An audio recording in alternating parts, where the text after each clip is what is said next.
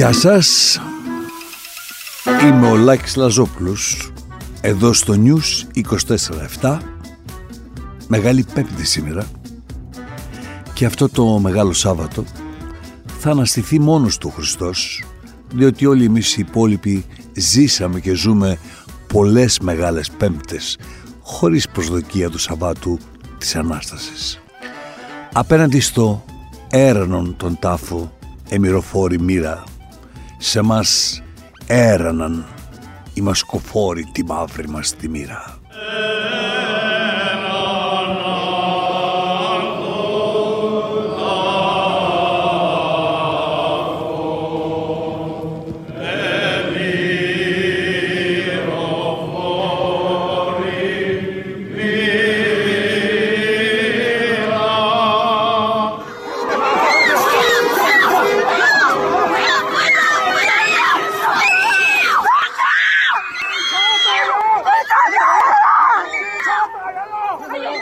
Οι κραυγές αυτές είναι από τη Σαγκάη.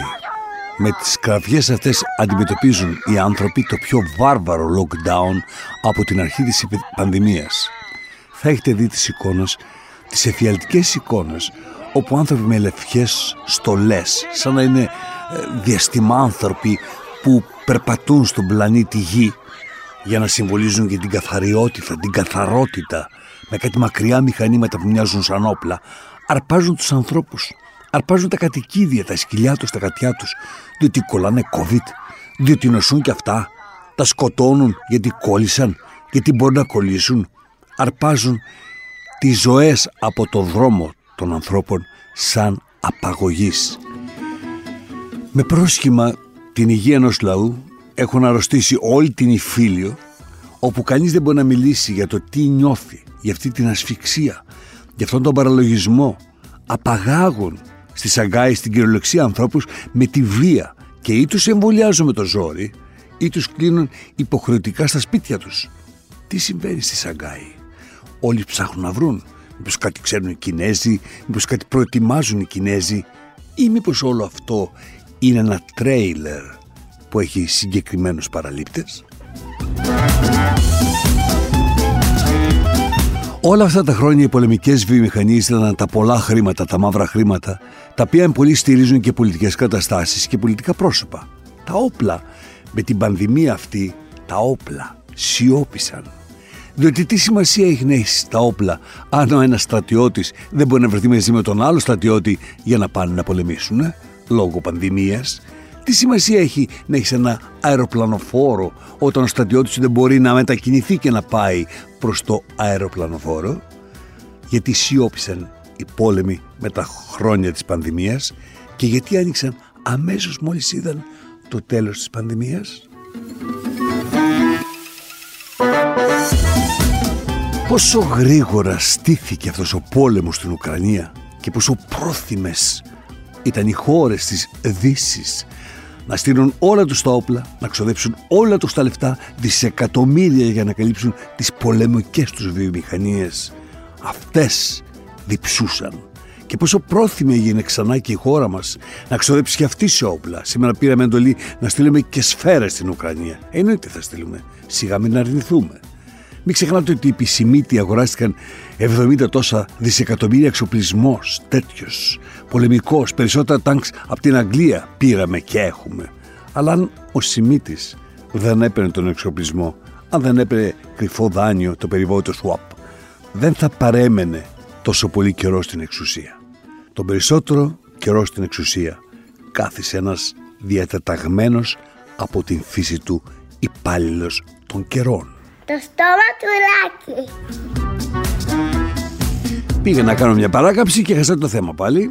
Σιώπησαν λοιπόν οι πόλεμοι και τώρα οι πολεμικές βιομηχανίες ζητάνε να έχουν τον πρώτο λόγο και όχι οι φαρμακευτικές εταιρείες που πήγαν να πάρουν αυτές τον πρώτο λόγο. Γιατί οι φαρμακευτικές εταιρείες μπορούν να φτιάχνουν τα αντίδοτα αλλά μπορούν να φτιάχνουν και τις αρρώστιες, τις ίδιες πιθανόν. Η Ουχάν στέλνει ή της ξεφεύγει ο ιός και η Pfizer αντιμετωπίζει τον ιό. Και λέω Pfizer γιατί ουσιαστικά όλες οι άλλες εταιρείες με τον έναν ή τον άλλο τρόπο, με τον έναν ή τον άλλο γιατρό, τηλεοπτικό γιατρό εννοώ, γιατί όλοι αυτοί οι γιατροί μοιάζουν να έχουν μία ενιαία φωνή. Εξαφάνισαν την αναγκαιότητα των άλλων εμβολίων. Μία φωνή οι δημοσιογράφοι, μία φωνή οι γιατροί. Αρχίζει ξαφνικά να ακούγεται ότι ένας πυρηνικός πόλεμος ίσως να υπάρξει. Μάλλον θα υπάρξει μετά τη βήθηση της ναυαρχίδας του ρωσικού στόλου. Ότι ίσως είναι θεμητό οι Ρώσοι να απαντήσουν με πυρηνικά. Πολύ φυσιολογικό, δηλαδή. Τι, τι, τι πιο φυσιολογικό. Σε πειράξανε, θα, θα βάλεις και τα πυρηνικά σου. Αυτό μοιάζει παράλληλα όμως και σαν μια πρόταση των πολεμικών βιομηχανιών να συνεργαστούν με τις φαρμακευτικές εταιρείες. Εμείς θα κάνουμε τους πολέμους με τα όπλα, και εσείς θα θεραπεύετε τα εγκάβματα, τις ολέθριες συνέπειες ενός πυρηνικού πολέμου. Μήπως λοιπόν στη Σαγκάη απαντούν με έναν τρόπο οι φαρμακευτικές εταιρείες λέγοντας ότι εμείς θα πρωτοστατούμε από εδώ και στο εξής. Εμείς και η τεχνολογία, εμείς και το RNA. Μήπως είναι μια παρουσίαση του μέλλοντος κόσμου, του άγριου μέλλοντός μας;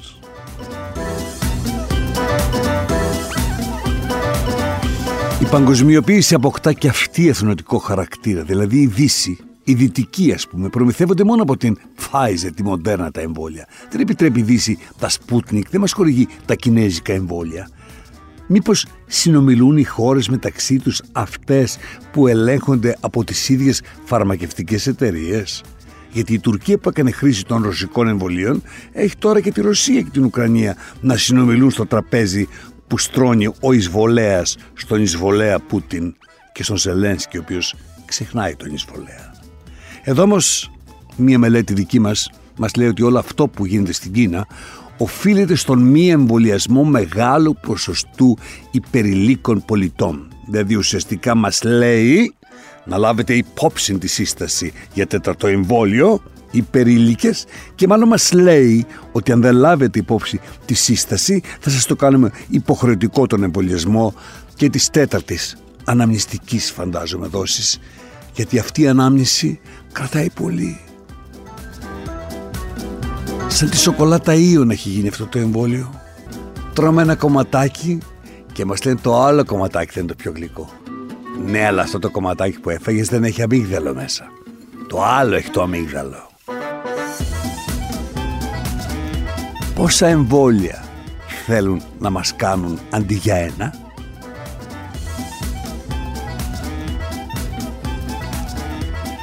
Ερωτήματα καθώς η Ανάσταση πλησιάζει. Ερωτήματα σε ένα λαό που φέτος δεν θα αναστηθεί. Μεγάλο Σάββατο.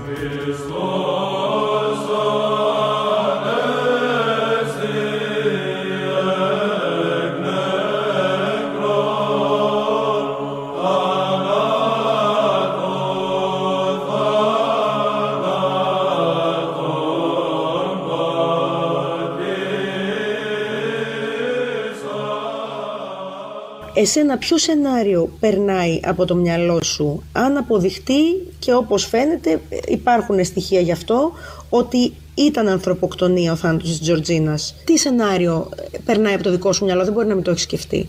Το έχω ξαναπεί και το είπα και στην ομολογία μου. Είναι κοινολογική. Ήμασταν συγκεκριμένοι άνθρωποι μέσα στο δωμάτιό της. Εγώ, γιατροί και νοσηλευτές. Δεν υπήρχαν άλλοι. Εγώ λέω δεν είμαι, οι γιατροί λένε δεν είναι, Άρα κάποιος από τους δύο είναι. Περνάει από το μυαλό σου ότι μπορεί να ήθελε κάποιος άλλος να κάνει τέτοιο κακό σε εσάς; Όχι, όχι, ποτέ. Όχι. Για ποιο λόγο δεν υπήρχε κάποιος. Δεν μου αρμόζει να κατηγορώ. Έχουν βγει όλοι και έχουν κατηγορήσει εμένα. Εγώ δεν είμαι σε θέση δεν μου αρμόζει να κατηγορήσω τον οποιοδήποτε. Αυτό θα φανεί. Όποιος είναι θα φανεί. Αν είμαι εγώ, θα φανεί. Αν είναι άλλος, θα φανεί. Βγήκε επίσης ε, μια δημοσιογραφική πληροφορία ότι στην ιατροδικαστική υπηρεσία πατρών ρωτούσες, λέει εσύ επίμονα, αν ανοιχνεύεται ο ασφικτικός θάνατος μετά το θάνατο της Ήριδα. Έγινε έτσι, δεν έγινε έτσι. Είχαμε μία κουβέντα με την ιατροδικαστή ε, την ώρα που μας κάλεσε για να μας ανακοινώσει το ότι δεν ήταν διευκρίνηση αιτία θανάτου του μωρού και ότι θα έστελνε τοξικολογικές στο παθολογικές εξετάσεις. Στα πλαίσια της συζήτησης ήταν αυτό. Ότι υπάρχει και ο ευνίδιος θάνατος της κούνιας, μήπως είναι αυτό, μήπως είναι εκείνο, μήπως ε, μηγική η μωράκι είναι, μήπως έχει ζρώφεση. Αυτά απορίες μιας μάνας που έχει χάσει ένα παιδί. Πώς το βλέπεις που παρόλο που έχουν βγει, Ρούλα, όλες αυτές οι, δεν ξέρω, όλα αυτά τα πορίσματα και σας τα δώσαν σαν απάντηση, τώρα γυρνάνε πίσω και λένε να το ξαναδούμε και μήπως τελικά δεν ήταν και μήπως ήταν άλλος ο λόγος. Πώς σου φαίνεται που αλλάζει, που αλλάζουν τα πορίσματα των ιατροδικαστών, επανεξετάζονται. Επανεξετάζονται και ορθά κάνουν. Εγώ δεν θα επέμβω σε καμιά τη δουλειά. Ό,τι αποφασίσουν θα το κάνουν. Αλλά να σου κάνω εγώ μια ερώτηση τώρα. Δηλαδή, ε, ξαφνικά όλοι οι ιατροδικαστές, όλοι οι παθολογανατόμοι έχουν κάνει λάθος, έτσι, στα παιδιά τα δικά μου συγκεκριμένα και οι γιατροί τώρα, ας πούμε, στην κεταμίνη δεν έχουν κάνει. Αλλά προσπαθούμε να βγάλουμε όλους λάθος ε, για να βρούμε τι. Ότι βρήκαμε την ένοχη με την κεταμίνη, που δεν έχει βρεθεί καν ακόμα, και πρέπει να βάλουμε και τα άλλα δύο παιδιά. Γιατί αποκλείεται τα, να είναι παθολογικά τα αίτια. Την κεταμίνη όμως πώς την εξηγείς εσύ, Ρούλα; Τι περνάει μέσα από το μυαλό σου, θέλω να μάθω. Τι σκέφτεσαι; Ε, έχω πει στην ομολογία μου πώ την εξηγώ την κεταμίνη. Εγώ δεν την ήξερα την ουσία αυτή. Πρόσβαση δεν έχω πουθενά και αυτό φαίνεται σιγά σιγά και θα φανεί μέχρι το τέλος της υπόθεσης. Εγώ δεν έχω πρόσβαση και η κεταμίνη από ό,τι είδα και από τις απαντήσεις του παιδών στη δικογραφία και αυτά είναι στο βαλιτσάκι της ΜΕΘ που κατέβηκαν να διασωληνώσουν το παιδί. Α, υπάρχει εκεί μέσα στο βαλιτσάκι, λες. Η απάντησή τους αυτή είναι. Δεν είναι δική μου απάντηση. Η απάντηση του νοσοκομείου είναι μέσα στη δικογραφία. Εγώ είδα ότι βγήκαν από το παιδόν και κάναν μια ανακοίνωση ότι εμείς δεν χορηγήσαμε και τα μήνυ. Ναι. ναι, ναι, δεν χορηγήσανε, αλλά υπάρχει. Στο παιδόν υπάρχει; Ναι, ναι, ναι, και στο βαλιτσάκι της ΜΕΘ είπαν συγκεκριμένα που υπάρχει. Στο παιδοχειρουργική, στο βαλιτσάκι της ΜΕΘ, στη ΜΕΘ, στη ΜΕΝ, είναι τη μονάδα νεογνών και στο ακτινοθεραπευτικό, αν δεν κάνω λάθος. Και αυτό είναι μες στη δικογραφία, Ρούλα; Ναι. Εγώ που και το ξέρω. Δεν σας φαίνεται ότι μιλάει μια νοσηλεύτρια που ήταν δίπλα στα παιδιά αυτά, δίπλα στο παιδί αυτό και όχι ακριβώς η μητέρα τους. Δεν έχει ο, ο ήχος μια περίεργη αλόκοτη ψυχραιμία. Είναι από τη συνέντευξη που έδωσε η Ρούλα Πεσπυρίγκου στην Σύση Χριστίδου πρόσωπο το οποίο με στήριξε από το, λίγο μετά το... όταν άρχισε όλη αυτή η δημοσιότητα. Εννοείται βέβαια ότι οι κεταμίνοι ή αυτές οι ουσίες υπάρχουν στα νοσοκομεία. Ε, δεν τις κατάνει οι άνθρωποι. Δεν είναι το πιο σύνηθες να τις έχει ο άνθρωπος. Ο διευθυντής της ΜΕΘ Παιδών στο νοσοκομείο Πατρών, ο κύριος Ανδρέας Ηλιάδης, που είναι ο πρώτος άνθρωπος που χτύπησε καμπανάκι για τη συμπεριφορά της Ρούλας Πισπερίγκου, λέει κάποια στιγμή ότι στην πρωινή ενημέρωση που έκαναν στους γονείς ένιωσε από τη μητέρα ότι υπήρχε μία διαφοροποίηση στο συνέστημά της σαν να παρακολουθούσε το τι συνέβαινε στην κόρη της σαν τρίτο πρόσωπο, ως θεατής. Ακόμα και οι νοσηλεύτες το παρατήρησαν και μου το είπαν. Από τις 12 Ιανουαρίου μέχρι τις 30 Μαρτίου που συνελήφθη η Πισπυρίγκου, υποτίθεται ότι υπάρχουν τα ευρήματα ότι ψάχνουν τις ουσίες αυτές, μεταξύ αυτών και την κεταμίνη, αλλά παράλληλα η ίδια εξηγεί ότι της είπαν ότι χωρίσαν στη μικρή την φαινοβαρβιτάλη. Είμαστε στο στάδιο που όλος ο ελληνικός ρόλο παθαίνει φαρμακολογία τώρα. Οπότε συλλαβίζουμε ό,τι φάρμακα βρίσκουμε και μας λένε και διαβάζουμε. Λοιπόν, και αυτή μπήκε μέσα να την ψάξει. Και ξέρετε πως όταν ψάχνεις η Google σου δείχνει και άλλες τέτοιες ουσίες με παρεμφερείς δραστηριότητες, μαθαίνει τι ψάχνεις και σου δίνει όλη τη σχετική πληροφόρηση. Είναι μια ένδειξη, αλλά δεν είναι απόδειξη. Σε λίγο θα χρεωθεί και η Google ότι βοηθάει τους δολοφόνους και τους δίνει πολλές πληροφορίες. Ο γιατρός ο κ. Χιλιάδη πίστευε ότι η μητέρα πάσχει από το σύνδρομο Μιχάουζεν. Είναι αλήθεια ότι η συμπτωματολογία της γυναίκας αυτής μοιάζει πάρα πολύ γιατί το σύνδρομο Μινχάουζεν δι' αντιπροσώπου, έτσι λέγεται, αντιμετωπίζεται εξαιρετικά δύσκολα. Τι δυσκολεύει την κατάσταση; Ότι ο Πάσχων ψεύδεται συνεχώς. Και ακόμα και ένα θεραπευτή μπορεί να επαναλάβει τη συμπεριφορά αυτή αυτή του ψεύδους. Τα χαρακτηριστικά γνωρίσματα του συνδρόμου Μιχάουζεν είναι κυρίως ότι η μητέρα του παιδιού είναι πολύ συνεργάσιμη, φιλική με τους γιατρούς, το νοσηλευτικό προσωπικό. Είναι πρόσωπα που επιζητούν τη συμπόνια και την προσοχή. Γελάω με αυτούς τους τίτλους μεταξύ που λέει Σπάει τη σιωπή της Επισπυρίγου, που δεν έχει βάλει γλώσσα μέσα. Ποια σιωπή να σπάσει. Δεν έχεις σταματήσει να μιλάει καθόλου. Είναι η πιο λαλίστατη δολοφόνος των καιρών. Δεν ξέρω αν είναι το έγκλημα του αιώνα, αλλά είναι σίγουρα η πιο μιλητική δολοφόνος. Ας το βάλουμε εντός εισαγωγικών μέχρι να βγει οποιαδήποτε απόφαση.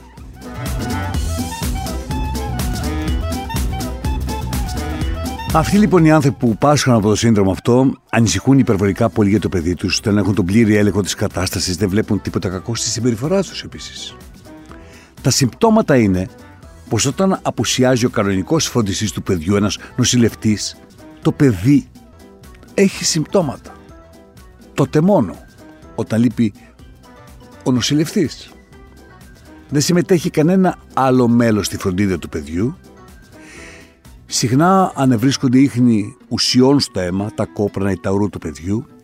Μπορεί ακόμα να υπάρχει στο ιστορικό μιας τέτοιας ε, περίπτωσης περισσότερες ασθένειες ή θάνατοι περισσότερων παιδιών στην οικογένεια. Και αυτό ταιριάζει απόλυτα με την ιστορία μας. Αν ήταν φόρεμα το σύνδρομο Μιχάουζεν, θα ταιριάζει απόλυτα στη ρούλα. Η συναισθηματική απόσταση που την εντοπίσαμε και εδώ από την πρώτη στιγμή που υπάρχει στις καινούργιες φωτογραφίες σε σχέση με τις παλαιότερες φωτογραφίες εξηγεί και αυτό αλλά δεν αποδεικνύει τις αποφάσεις μέσα της. Και βέβαια όλο αυτό σε σιγανή φωτιά που λένε και σεφ, εννοώ τις σχέσεις με το Μάνο, οι οποίες αυτή η σιγανή φωτιά πυροδοτεί το σύνδρομο. Όλα είναι αυτός. Γίνονται για αυτόν. Το σύνδρομο Μιχάουζεν, αγκαλιά με το σύνδρομο, θέλω αυτόν τον κόμμονο για πάντα. Έχουν παντρευτεί τα σύνδρομα. Και εμείς συνδρομητές των συνδρόμων βλέπουμε όλη μέρα τη σειρά το σύνδρομο Μιχάουζεν. Και μην ξεχνάμε ότι και οι τρεις θάνατοι των παιδιών έγιναν ημέρα Σάββατο. Σάββατο των ψυχών, Σάββατο όχι της Αναστάσεως. Το στόμα του Λάκη. Μεγάλη εβδομάδα. Της πουτάνας έγινε στο ΣΥΡΙΖΑ. Μαλλιά κουβάρια έχουν γίνει με πρωτοστάτη τον Τσακαλώτο, τον γνωστό Τσακαλώτο, τον έχοντα αστική αυτοπεποίθηση και πολύ μεγάλη ιδέα για τον εαυτό του, που φαίνεται να σιγοντάρεται και από κύκλους της αστικής αυτοπεποίθησης, οι οποίοι το έχουν βάλει στο μυαλό και θα τον στηρίξουν μάλλον στο αστικής προέλευσης όνειρό του, διότι σε μια απλή αναλογική οι ομπρέλες παίζουν χρήσιμο ρόλο, αλλά χρειάζονται και καταιγίδες για να ανοίξουν οι ομπρέλες. Δημιουργούμε λοιπόν μια τεχνητή καταιγίδα, πλακωνόμαστε με τον Πολάκη επειδή αυτός έχει την κακή δημοσιότητα και συνδέουμε την διαφωνία μας με τον πιο αδύναμο κρίκο στο ΣΥΡΙΖΑ, τον Πολάκη που θέλει να λειτουργεί σαν αλεξικέραυνο. Είμαι εγώ εδώ να μαζέψω όλους τους κεραυνούς απάνω μου, όλους τους τιμούς των άλλων επάνω μου και να παίρνει κάθε φορά τη δημοσιότητα από τα μεγάλα γεγονότα του κόμματος του.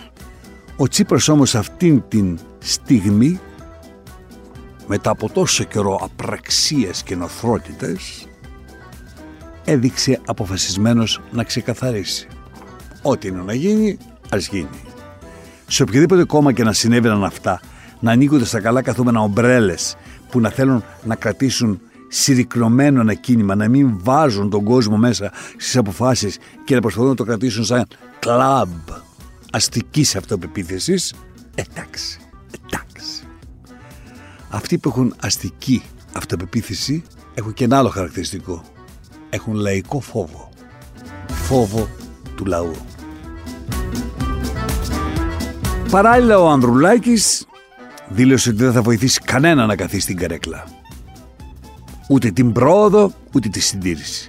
Ξέρει όμως ο Ανδρουλάκης τι έπαθε το Τέος Πασόκ όταν έβαλε να καθίσει στην καρέκλα η συντήρηση. Διαλύθηκε το Πασόκ. Και αλλήμον αυτή η χώρα που συνεχίζει να βασανίζεται από τον εγωισμό της καρέκλας ενώ είναι καιρός να πάρουμε τις καρέκλες και να συνεννοηθούμε στα τραπέζια των συνεννοήσεων μακριά από τους εγωισμούς. Και ναι, οι συνεννοήσεις μπορούν να γίνουν και με τη δεξιά και με την αριστερά και με όλους. Μπορείς να πεις στη δεξιά δεν θέλω τους ακροδεξιούς μέσα. Και έπρεπε να το έχει κάνει ήδη η δημοκρατία αυτό. Να έχει θεσμοθετήσει ότι δεν μπορούν να έχουν πολιτικά αξιώματα άνθρωποι που υμνήσαν τη Χούντα, που στηρίξαν τη Χούντα, που δικαιώνουν τη Χούντα. Οι συνεννοήσεις είναι για όλους. Αλλά συνεννοούνται καλύτερα τα πουλιά που πηγαίνουν προς τις θερμές χώρες από τα κοράκια που διαλέγουν τις βροχερές και ψυχρές χώρες. Δεν θα καθίσει το σπουργίτι με το κοράκι να φτιάξουν μαζί ένα κόμμα. Λογικό είναι. Επιπλέον ουδέτερα κόμματα ή κόμματα ουδετερότητας δεν έχουν λόγο ύπαρξης όταν τα προβλήματα, οι πόλεμοι, οι πανδημίες, η εξαθλίωση, η φτωχοποίηση έχουν ξεπεράσει, έχουν σπάσει κάθε φράγμα. Έχουμε στην κυριολεξία καμίσει τη ζωή των νέων ανθρώπων. Με αυτούς τους παραλογισμούς, στριμώξ στο λεωφορείο, δεν κολλάει, βάλε μάσκα στο θέατρο. Βγάλε τη μάσκα, κινδυνεύει ο παππούς σου, κινδυνεύει η γιαγιά σου. Δεν τράπεζε, ντροπή σου. Οι νέοι άνθρωποι που μαζεύονται και διασκεδάζουν και πίνουν μπύρες και κινδυνεύει η ανθρωπότητα. Και πήγαινε στα μπουζούκια. Και πες μου, σε παρακαλώ, τι λογική έχει βάλε μάσκα, πήγαινε στο θέατρο, βγάλε τη μάσκα και πήγαινε στα μπουζούκια. Κάνε τεστ και μπες στην εκκλησία. Αλλά αν είσαι υγειονομικός, δεν αρκεί το τεστ. Θέλουμε εμβόλιο, θέλουμε εμβόλιο. Τώρα που το σκέφτομαι, ίσως να έχει κάποιο νόημα η Ανάσταση το Μεγάλο Σάββατο. Σε αυτή την Ανάσταση εύχομαι να αναστηθεί η σκέψη μας που έχει βάναυσα κακοποιηθεί, που έχει βάναυσα ποδοπατηθεί από το σύνολο των ομιλούντων ερπετών αυτής της χώρας. Καλή Ανάσταση, σκέψεις. Καλημέρα, τι κάνεις, να σε πάντα